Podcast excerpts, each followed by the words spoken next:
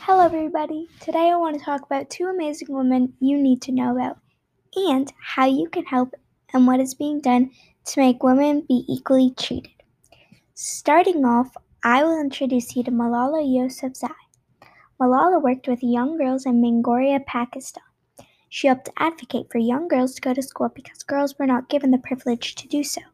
They were told they should stay home and do chores around the house for their families which is still happening today, sadly, in some countries. People are doing their best to help it stop happening today. When Malala was 15 years old, she was walking out of school and got shot on the head.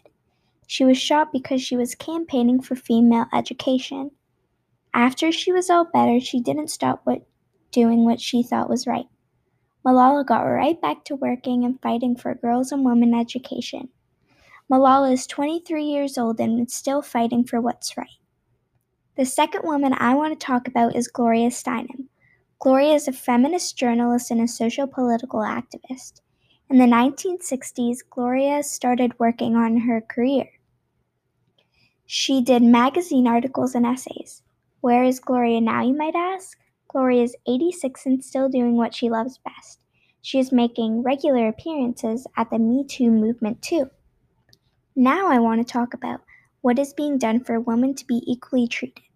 Of course, there are many women and men, but mostly women standing up for women's rights.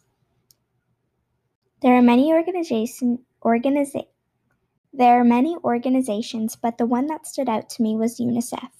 UNICEF is promoting girls and women with a program and helping them get better education. Probably other organizations are doing something like that too.